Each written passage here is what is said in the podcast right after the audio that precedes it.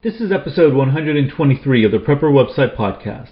Today's articles are Nuclear Effects, How to Make Gunpowder Step by Step with Pics, and the Unpanic Button Two Strategies for Interrupting an Anxiety Attack Without Drugs. Hey, I'm Todd Sepulveda, the editor of PrepperWebsite.com. This podcast is an audible version with some commentary of articles that have been posted on Prepper Website, a daily curation of preparedness information. These articles are some of the best of the best that have been recently posted on PrepperWebsite.com. All article links and show information can be found on the PrepperWebsitePodcast.com. All right, so let's go ahead and just jump in today. Uh, it probably won't be a very long podcast, uh, but today, if uh, if you just haven't been paying attention to the news at all, uh, you uh, you missed that uh, things have kind of ramped up a little bit with North Korea. Um, North Korea has, um, I guess, word has gotten out that they're able to uh, put uh, a nuclear warhead in one of their missiles, and or they at least they've made it small enough to be able to put in one of their missiles uh, that could potentially reach the United States and not just you know Hawaii or anything like that. Uh, and then of course Trump and uh, you know the fat uh, fat little man from from uh, North Korea uh, started you know they exchanged words I guess. And then uh, North Korea uh, it's reported that their uh, their national or their you know their media controlled uh, or their government controlled media said that uh, they were looking at bombing Guam of course, so you know people start freaking out and all that kind of stuff. I've uh, been talking about that. That you know, crazy little man over there. Uh, you know, he I don't know. He's got a death wish. I, I don't understand. You know, uh, after seeing some of the the things that have happened to other dictators around the world, you would think that you wouldn't push it so much. But uh, he doesn't have a problem pushing it. I think it's starting to become a problem for China now because China's starting to like, hey, this this guy is not settling down. I mean, he's you know uh, he he's out there doing saying these crazy things and and he's going to cause some problems uh, and and make this whole situation uh, possibly go nuclear. You know the issue is is that um, something is done to North Korea that they can start firing off artillery to South Korea and places like uh, Seoul. Uh, you know there's a lot of people living in Seoul and the artillery can easily hit over there and cause a lot of damage. So how do they knock out all of that artillery all at one time? Um, you know, if if they were going to do a preemptive strike, and and that's not the case. So, um, the you know the the Wall Street started because all this kind of started happening towards the end of the day, uh, at least for Wall Street.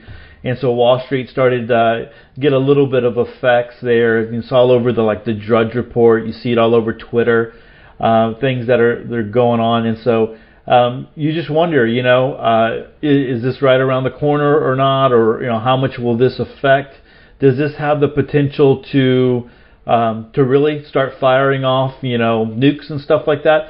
You know, there's people probably, and, and when you start really thinking about it, there's probably people in the government who are okay with this going on. I mean, the the military industrial complex, I'm sure, is okay because they can start ramping up production and sell a whole bunch of uh, bombs and weapons and all that kind of stuff.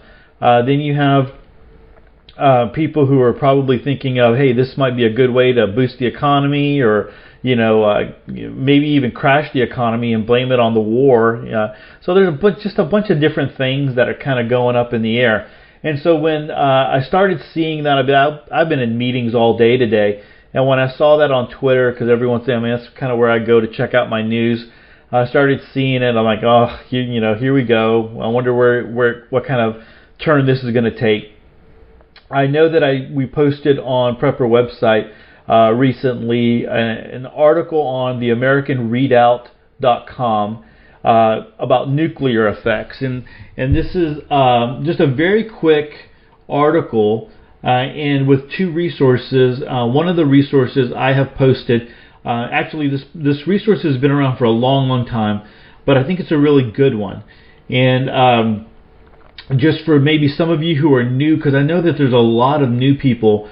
Um, I guess the more that uh, if when you sign up for the the email list, uh, between the time that you sign up and then you get the first uh, email for the the the e group, I'm sorry, the the e course. Um, ask you, you know, if you have some time, if you'd like to, you know, fill out a survey and how uh, how new are you to preparedness and whatever. And so it used to be pretty close where uh, people that had been preparing for like five to ten years um, were, you know, just slightly under the rest. People that had been prepping for five years and under. But now that number is starting to go down a lot more, and so there's more people that have been prepping for five and less years that are, uh, I believe, that are in the e-course, that are listening to the podcast, that are coming to Prepper website, and so you might not have seen this resource before. So it's good to kind of revisit it because I think it is a powerful resource. So uh, let me read this article. It's a very, very short one, and then I'm going to talk about this resource and then another video that I'd like to point you to. A common sense, I'm sorry, nuclear effects. I'm sorry, it's late and I'm I'm already uh, not reading correctly here, so sorry. All right, uh, nuclear effects over at AmericanRedoubt.com. A common scenario is that of nuclear attack, and it includes common questions like what about nuclear incidents or attacks? Where will I be safe from a nuclear bomb blast? Where will I be safe from fallout effects? In answer, we offer links to two crucial resources. Nuke Map. First, what are the effects of the bomb? How big is the blast radius? How about the damage from the pressure wave? Well, depends on how big of a bomb. How much radiation might you be exposed to? Depends on the bomb and how close you are. Nuke Map is a great resource because it runs all the physics calculations for you and includes handy presets for known nuclear devices. Are you more worried about nuclear attacks from Russia, China, or nuclear or North Korea? NukeMap has pre- presets for all the known weapons and yields.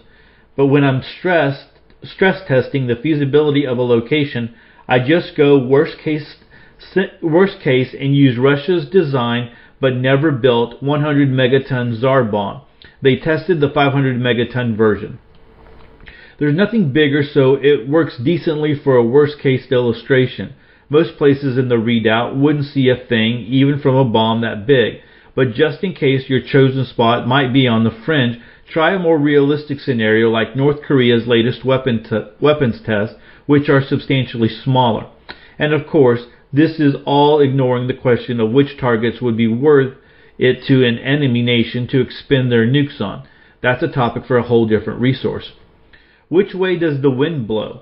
Fallout is going to come from the winds pushing that mushroom cloud across the map in the hours after detonation. But which way is downwind from your theoretical blast in nuke map? For that, take a look at wind map. It is a constantly updated live projection of wind forecast in the U.S. Pros. It is an excellent visual, visualization of winds in the U.S. and is hypnotic to watch. You can zoom in on the map and see more details in a local area. The cons. It was coded as an art project, so does not offer much in the way of locators. You'll have to eyeball your location based on lines between the nearest major cities it is also a current forecast, so will change with developing weather patterns. Nevertheless, it's still useful it's still useful because if a bomb went off near your hypothetical retreat location, would current winds push the fallout over your field? You could even use the wind map to determine if an incident at a regional nuclear power plant would affect you. Between these two resources, you've got a handy means of eyeballing your exposure to possible nuclear scenarios more detail will be needed to analyze likely nuclear scenarios like enemy, likely weapon, likely target, but that will be a smaller subset of the possible scenario. So, um, on the wind map, you might want to, um, if your phone, if, if you have a smartphone, you might want to go and just bookmark this uh, this wind map. There are certain apps, um, weather apps, where you can bring up the wind and uh, you know see where where how things are rotating and stuff like that. Uh, see where the jet stream is and, and blah blah blah. But if you want to you know maybe uh, bookmark this one, you can. Uh, sometimes it's very helpful if you have a browser, uh, like for instance in, in my uh, my Android phone. uh, I have the ability on the Chrome browser to uh, select that I'd like to view the website, um, you know, as a desktop version of the web of, of the website and not a mobile version. And so sometimes that really helps out in being able to get to where I need to get to because mobile versions of websites, you know, a lot of the times look a little bit different. So you might want to consider that, and so you have that very, very handy. If there ever was an emergency, you could just kind of bring that up, and hopefully you could get to the internet. Uh, you know, if that was the case. Now, this nuclear, like I said, this nuke map, you bring it up. It's attached to Google Maps.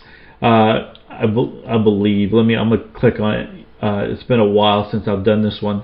Uh, and when I went over it to it just recently, I just wanted to make sure that it was still working. Um, it's taking a little while to load, but you can select the um, you can select wh- what location you want on the map, and then you can select all the different presets, like it was talking about. You could select the different bombs or whatever. So um, you can, yeah. So I believe this, yeah, it is Google Maps. So what you can do is you just minimize it and you would just kind of go over to, like I would go over to Texas. And, uh, you know, one of the things that they say about Texas in my area is that the Houston ship channel, because it is a major port, would probably be bombed. And then we have like all of uh, Pasadena and uh, Baytown and all those areas down there, those industrial, uh, all those oil companies would be bombed as well.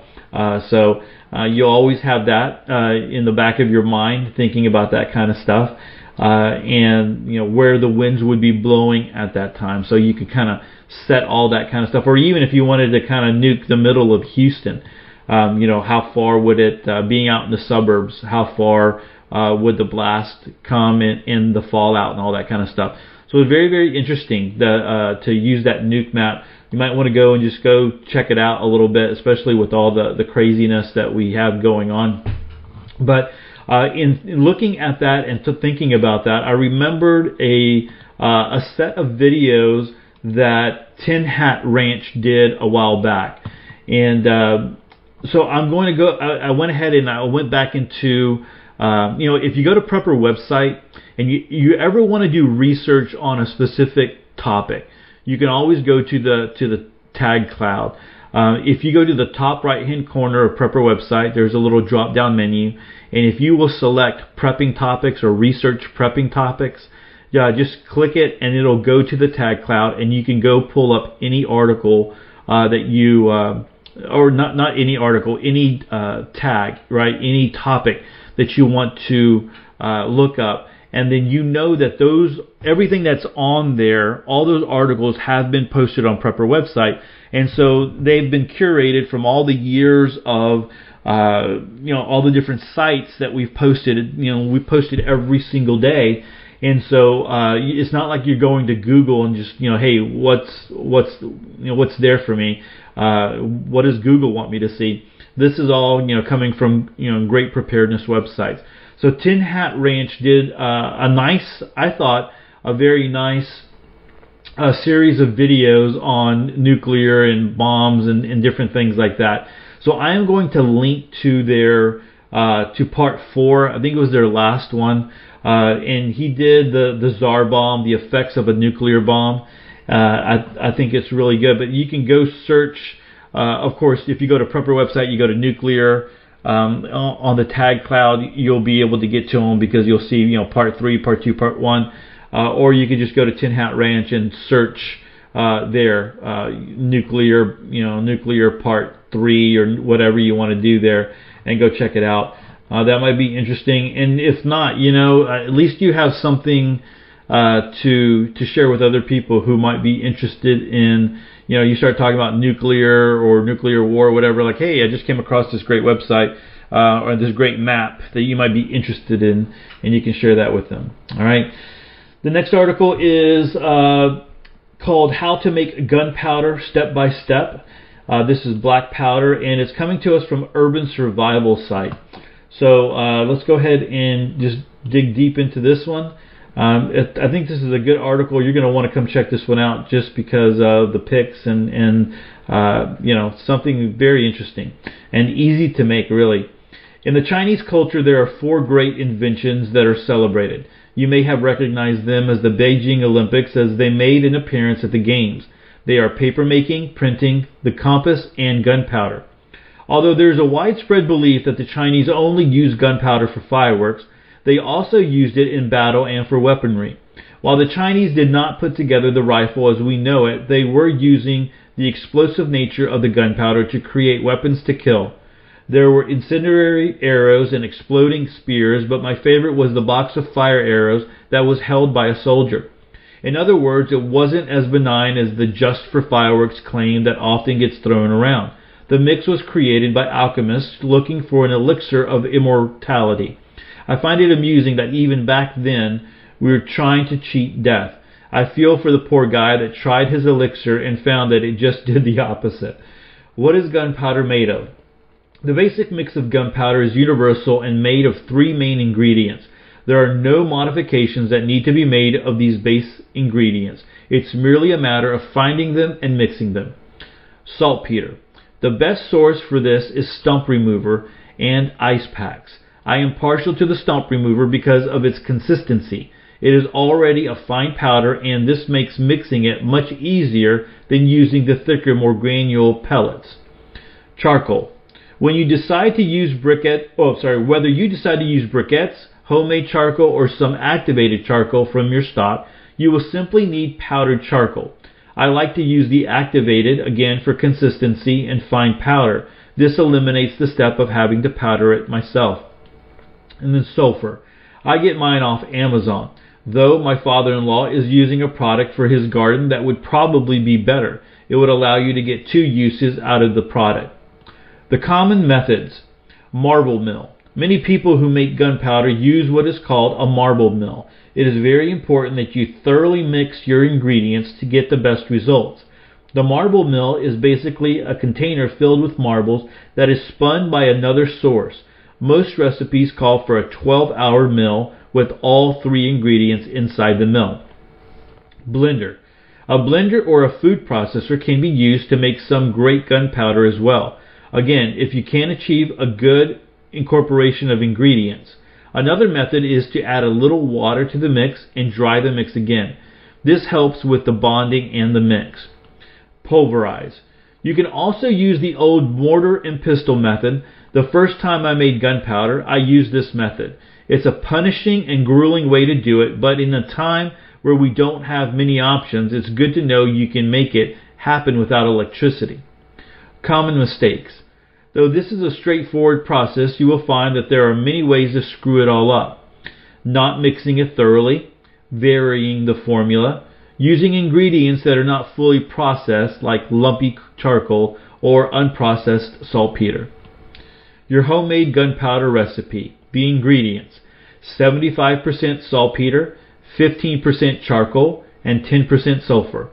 This is the formula no matter the batch size. Tools You'll need gloves, eye protection, breathing mask, glass bowl or container, sifter or colander, wooden spoon, glass jar. I save pickled pickle jars and stuff to drink out of. Safety first. Mix the stuff outside and make sure you use adequate protection. Assure your location has great ventilation if you are not mixing it in, in the outdoors. It is designed to explode and it is made of some pretty nasty stuff none of which are meant for your lungs. Before you start, be sure you have on gloves, eye protection, and a breathing mask. Number one, fill your container with 75% saltpeter. I decided this amount by basically equating 75% to 3 fourths of the total volume of the container I am using. In this case, it's 3 fourths of the glass jar. Number two, break down your charcoal and sulfur next. You do not want to do half and half as that is not the formula. So I make sure to add my charcoal layer first and go heavier on the charcoal. It's never exact, but remember, the charcoal is what is going to catch fire first, so having too much isn't a bad deal. Fill the jar the rest of the way with sulfur. You should have something that looks like this. So like I said, it's nice to have the pictures. It always, I, I think it's always nice to have the pictures, but you have pictures here. Number three, the rest of the process is about mixing. The more thorough the mix, the better it will perform. I first use a colander and glass container to sift into. You never want to work with metal on metal when creating black powder. Sparks can be real bad. Number four, sift this mix once and it will not be completely incorporated. You will wind up with a mix that is similar to the picture below. Once you sift the mix again, it will make a big difference. You may find that you have some clumped up sulfur in the mix. Just break it up and sift the whole thing again. Number six, from here you should have a well incorporated mix. I usually turn it over until it's onto itself a minute or so to mix it even more. The ingredients you are using are already powdered so they mix easily. Number seven, to test your mix, simply grab some paper out of your printer, pour a line of gunpowder onto it, and light the corner of the paper. Number eight, if it worked, you will have a serious flame and bubbling releases of heat from your mix. The best part about this stuff is you can store all of the components separately and make it when you need it. Why will you need it? Well, you can make some really cool fireworks, or you can mount an insurgency against NATO forces in the event of a martial law like takeover of America. Your call. One of the things you could do as well is uh, make a, a, smoke bomb, and uh, that might be something that you might want to do. Uh, not necessarily uh, a bomb, so let me just make make everyone clear on that. Uh, a smoke bomb, so that you can make a lot of smoke. Uh, so there are. you, when I talk about the tag cloud, um, you know what? I'm going to link to the tag cloud as well, just to kind of make it easy for you. Um, there are uh, articles on on making smoke bombs. Uh, I know I remember Southern Prepper One did a video on a couple of different versions that you could buy. Um, but you know you can you can do that, and you just would pack it into a container, have a way to start it, and just leave it open to where it's not you know it's able to expand.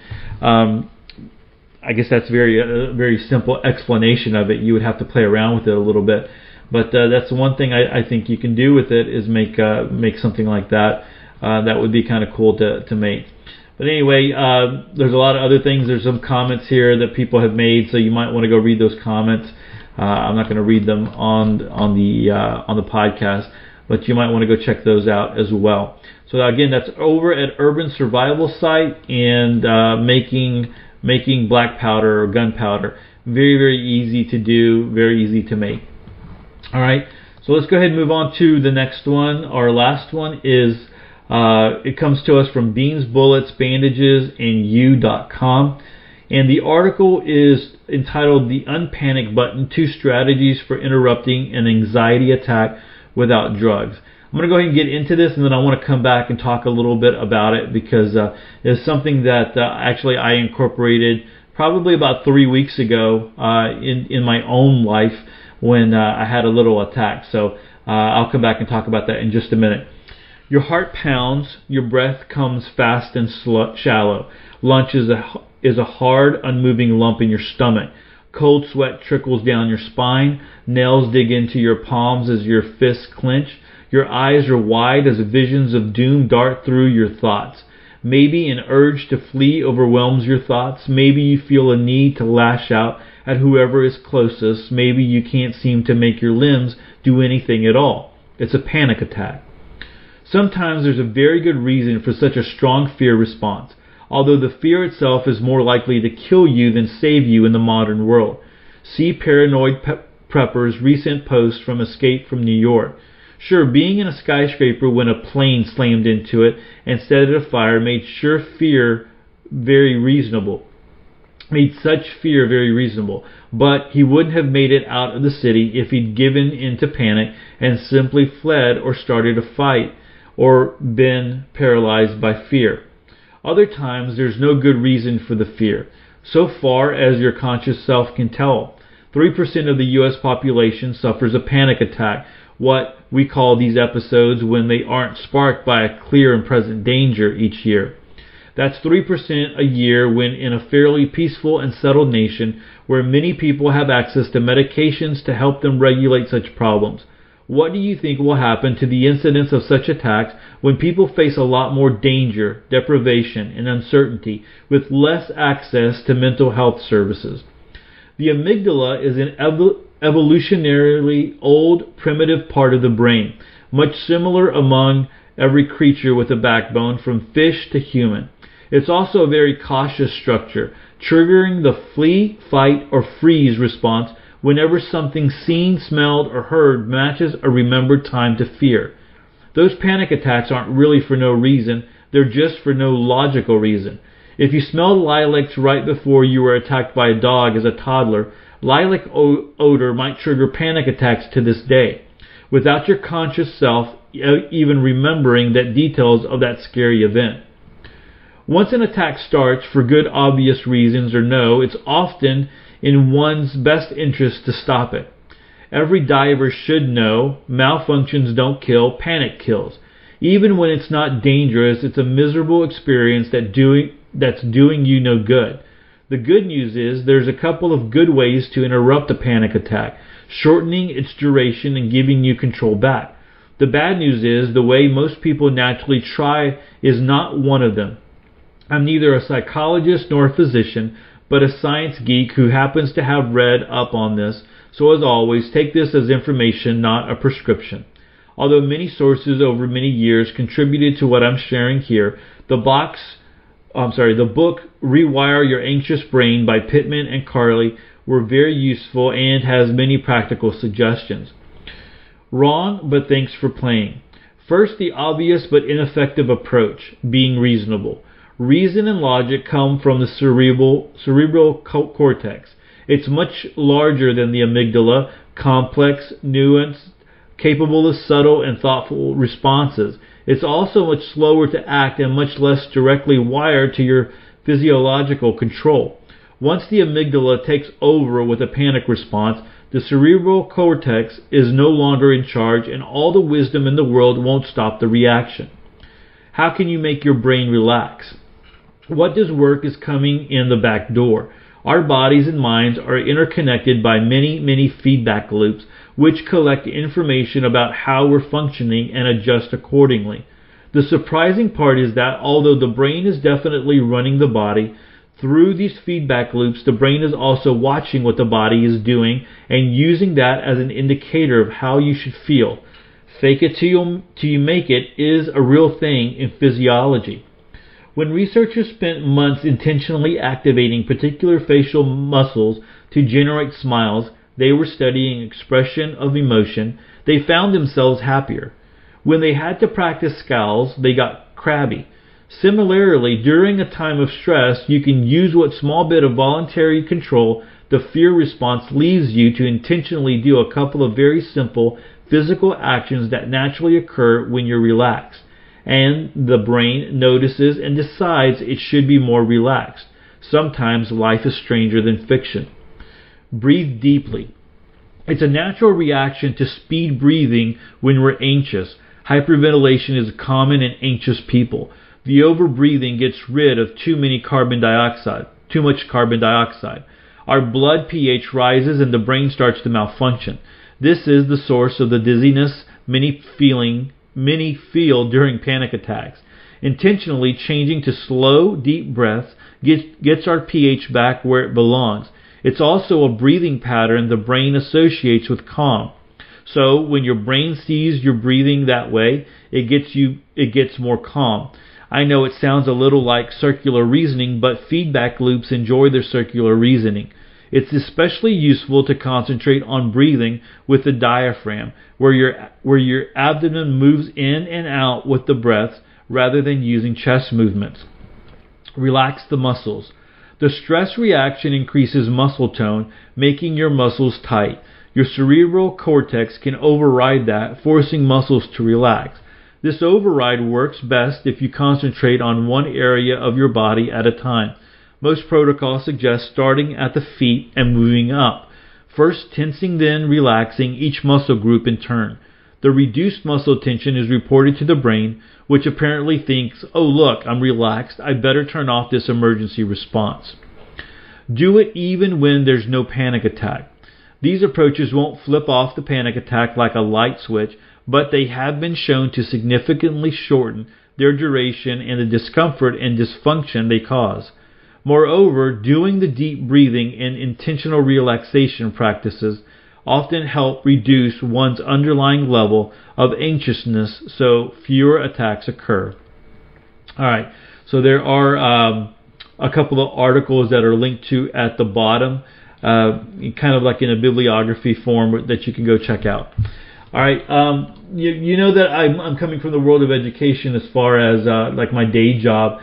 Um, you know, brain-based, uh, you know, brain-based research has been pretty big recently, uh, where you know we try to figure out why students do what they do or why instructional practices work better than others, uh, what part of the brain we're trying to trigger that would cause a student to be, uh, you know, more apt to learn or more apt to pay attention.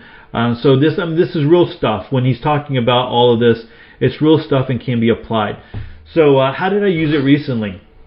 Recently, um, uh, I we my wife and I went to go eat some uh, Mexican food and uh, had a lot of I guess a lot of things that would cause reflux, right? So um, I was I was off this this was my during my week off of uh, for summer break, and uh, so we went we ate uh, ate a lot of salsa, had a lot of uh, tomato, very tomato based. Uh, had a lot of uh, you know like uh, jalapenos in there. Had a lot of garlic. Um, the food had a lot of garlic. I mean, it was great food. Uh, and you know, we had a lot of stuff that just you know would cause reflux, and and uh, haven't had reflux in a long time. But we went out to eat, and I'd gotten up early, so decided to take a nap. And that was probably my you know my number one worst mistake was I decided to take a nap. So I'm sitting there or laying down there, and then all of a sudden uh, I am I'm in a deep sleep and my, I just feel like I'm to puke. So I jump up out of the bed and I'm running to the restroom, you know, so I can, you know, puke. And uh, I start, uh, you know, I start gagging and stuff, and nothing's coming up. But at the same time, I have this nasty burning feeling, and I feel like I can't breathe. It's kind of like. Uh, uh, it's almost like a wheezing, right? So I'm I'm trying to throw up and then taking a breath, and it's kind of like a wheezing, and just all that sound can start, you know, like, oh my gosh, you're panicking. I'm not able to breathe. I'm not able to take a deep breath. I'm not able to do any of that. And so I'm starting to throw up. I mean, it was loud enough to where, you know, my, my son heard and, and, uh, you know, he let, he let my wife know. And so, uh, I'm going through this, but then I realized I'm like, hey, just settle down, just calm down, and uh, started doing that, the deep breathing part. Uh, and where I wasn't able to really deep breathe, I was uh, when I would try to take in a breath, it would kind of sounded, you know, very, uh, like I said, uh, uh, it, it was like well, like I was wheezing. So instead, I started taking deep breaths into my nose, and uh, that helped to calm me down and helped to settle me down as far as you know, not kind of freaking out because I wasn't able to breathe or anything like that. I mean, I was able to breathe. Uh, it just felt like I wasn't able to breathe, and then, like I said, I had this just burning, nasty feeling. So, um, you know, that finally went away, and, and uh, I wound up sleeping in the in the uh, uh, the La-Z-Boy uh, that evening. Actually, I did it two nights in a row just to kind of be safe.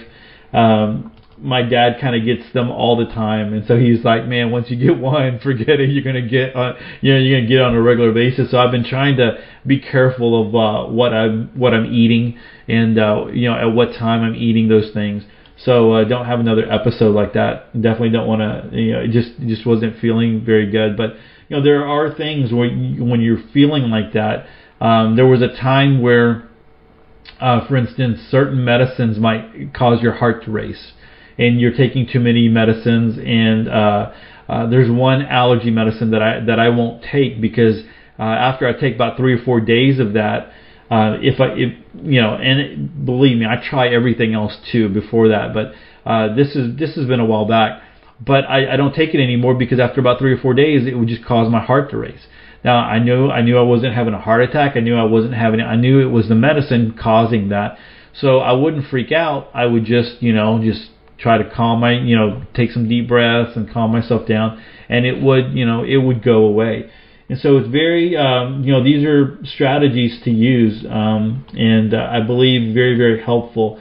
There are some pictures here of the brain, like uh, on an MRI uh, during a panic episode, so you get to see where the amygdala is. Um, they always say it's like a walnut-shaped um, you know, size. Uh, uh, you know piece in your brain or whatever, and so it's very close to the uh, to your stem, to your brain stem.